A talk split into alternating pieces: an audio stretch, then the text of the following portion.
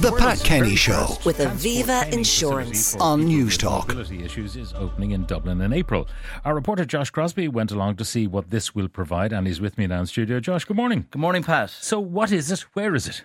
Okay, so as you said, a world first. There is something similar in Melbourne in Australia, but not to this scale. I must say, it is impressive when you walk in. So basically, the Wayfinding Centre is what may seem like a large warehouse from the outside, a former printworks. But once you go inside, it turns into a facility that has a real-life streetscape of footpaths, train tracks, traffic lights, and then all modes of public transport. There's a Luas carriage, a Dart carriage, a Bus Éireann coach, a double-decker Dublin bus, and the front section of a plane, all under the one roof. There are real-life scenario hazards then in place. The whole idea, I suppose, for the centre is to allow people with mobility issues and access needs to come and gain confidence, familiarise themselves with public transport in a safe environment. There will be practical training provided, and from those I met with at the centre, they say this will be a game changer. I met with Matt McCann, who's from Kildare. He has cerebral palsy and uses a walking frame to get around. He says everyone should be given the same opportunity to be able to travel. Figuring out where I want to go has always been a challenge in a sense. I was trying to look around, how do I get there? What buses do I take? What modes of transport do I take? And it was always this extra headache of not knowing what to expect. You know, when I was a kid, a lot of the buses wouldn't be accessible to my walking frame. When I go to the train, like, it's still a case where sometimes I don't know, will I be able to get on the carriage safely, or do I need to rely on friends and family? You know, there's this almost disconnected thinking sometimes when it comes to a connected transport service. And you have to ring 24 hours ahead sometimes? That's it. When I have gone down to visit friends down the country, you know, there would be that case of sometimes I go up there and it's a surprise that I arrive. Has this led to you missing out on activities and plans and preventing you from getting to where you want to be? Absolutely, yeah. You know, there have been ways where, you know, I've had events going on down the country and I haven't been able to get there in time or safely without realising, how am I going to get off the carriage? Am I going to be left on there? It's just an extra level of stress. So where we are today now, what do you think this will do for maybe younger people who are coming up? How will this help? It'll be absolutely invaluable, right? You'll get to know immediately what to expect. How do you operate and get onto a Bus Éireann coach or an expressway coach? Essentially, it's about building confidence, right?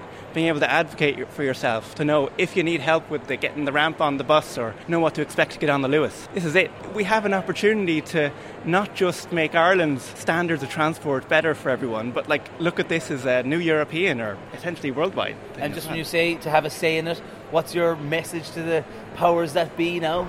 I think there's always an old saying in the disability community of nothing about us without us, but I'd go a step further, excuse the pun, in transport and say that it's nothing without us, right? It's a journey for everyone.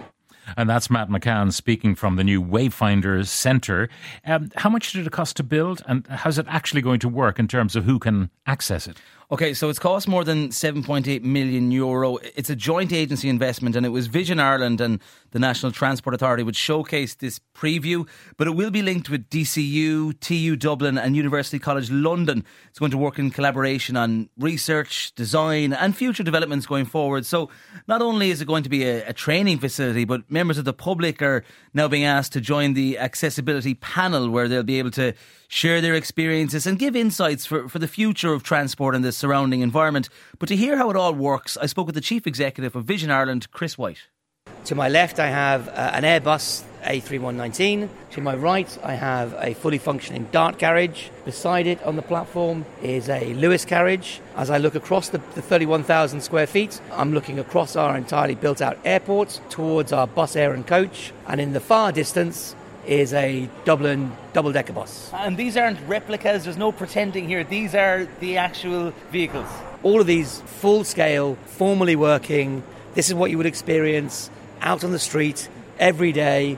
First time seeing a plane in a building now, I must say. So it gives people a real-life experience. We brought that in at 5:30 in the morning, driven from Cork. And as they brought it in, people were going, there's a plane going down Botanic Avenue. So then when it comes to April and people are coming up here from around the country, maybe from around the world, how will it work? So they come for a training session? So we have a curriculum that's been designed and built for the needs of the individual with a disability. So if it's small groups, 8 to 10 people, and we take them through the experience and give them time. And a world first, something similar in Australia, not to this scale.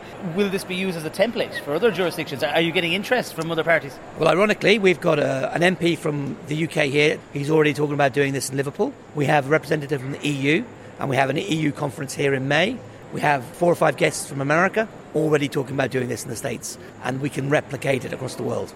Now, that's the Chief Executive of Vision Ireland, Chris White, which is very descriptive of a fantastic facility, I must say. But one thing, do they have steps up to the plane, or is the plane just on the ground? Because the most dodgy part of accessing a plane, even for able-bodied people, is going up those very narrow steps with maybe a babe in arms and a wheelie in the other hand. And out in the elements as well. Yeah. No, but in the centre, it's not off the ground as such. There is a ramp, like a ramp for wheelchair users to get in. But if you were to look at the front of the plane, it's quite sitting on the ground. But it's not up steps as you'd have. Yeah, because that, as I say, that is tricky for everybody.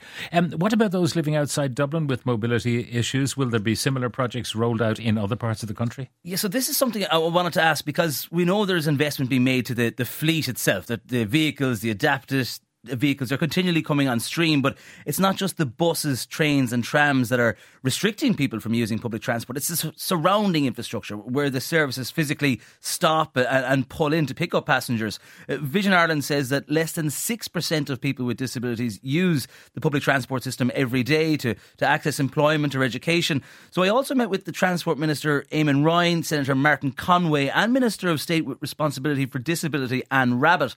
And I put it to them about the services in rural Ireland and the issue that some people have of having to give notice ahead of travelling. Minister Ryan says the centre will benefit transport users right across the country. So the advantage by learning here to be comfortable getting on the bus, getting off the bus, that will expand the use of public transport right across rural Ireland, particularly today when we're expanding rural public transport so much. So, yeah, they will have to come to Dublin.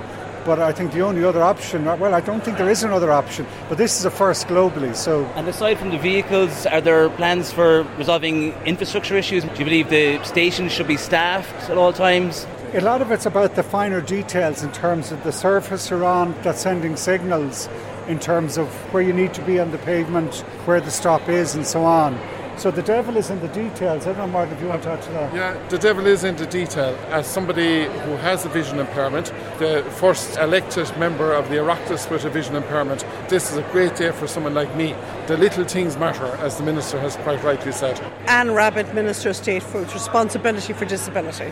I genuinely do believe, and I'm passionate about this, our designers and our architects and our local authorities need to get up here. They need to actually see how, when you have the proper infrastructure combined with the proper transport, we can raise that bar from 6%. So certain designs, maybe older footpaths, are restricting more dedicated transport from coming in? Absolutely, because in actual fact what we're finding now is that buses are pulling out a little bit too far from the curb because the curb is too high, because they can't let down the lift to the ground to let a person in or out. It's actually there's a lot of barriers in accessing transport, but the built environment has a huge part to play on that. And not so much the infrastructure in the built environment, but also staffing issues. Do you think every station should be manned, should be staffed? There's a huge issue here around having to give the hours notice. This notice piece is a barrier to accessibility. I do genuinely think it is a staffing requirement. It's been described as discrimination in a sense, so you'd be pushing for more stations to be staffed? Absolutely. That flexibility of inclusion, like inclusion is not just about the built environment or the transport piece, but there's also that piece where a person might be visually impaired, where physically impaired, where they need to actually talk to a person for assistance. Now that's Fianna Fáil's Anne Rabbit. Josh, you met with more people with accessibility issues. What else do they want to see happen to increase their confidence to use public transport? Yes, so there were a range of people there, all with their own individual needs. We heard from Matt McCann at the start, who uses a walking frame. There were wheelchair users, people with walking canes, all checking out this World First Centre. But I also met with Helena Mollohan and her guide dog, Fionn. Helena has visibility issues and was telling me about some of her own experiences. And I must admit, some of the barriers she was explaining to me are issues I've never even had to consider myself. So, for instance, if Helena is waiting for a bus, she can't see what bus is arriving at the stop. So the driver is expected to pull in and inform people they see with guide dogs and walking canes what bus they're driving, when a certain bus should be arriving, and so on. But unfortunately, Helena says this doesn't always happen. The built environment around the buses is quite challenging. There's been a lot of changes as of recent with shared spaces, floating bus stops, sharing spaces with cycle tracks, and that's made it quite challenging for someone who's blind or vision impaired. You can't really ascertain or orient yourself safely in the direction of the bus stop while not clashing or colliding with a cyclist or an e-scooter. I suppose the other issues I would have with public transport is with staff training. So it's very hit and miss sometimes if the bus stops, because I can't flag down the bus, I don't know what bus it is that's coming. They have often not told me when we're at the stop if the audio announcements are not working. There's been a few occasions I've missed my bus stop, gotten off 2 or 3 stops later, not knowing where I am, not in an area that I'm familiar with or trained. What do you do in that situation when you get off and you're not in your area? Just rely and hope that a passerby will see you and that you can try and flag them down. I would be listening out for someone passing by for footfall. To ask them where you are. To ask where I am and if they can get me back as far as a bus stop on the other side of the road, or how do I get back, or nearby taxi service if I came to that, you know. So more engagement from the actual operators and drivers themselves? Yeah, absolutely. So there needs to be more engagement, staff training, awareness training around people with access needs.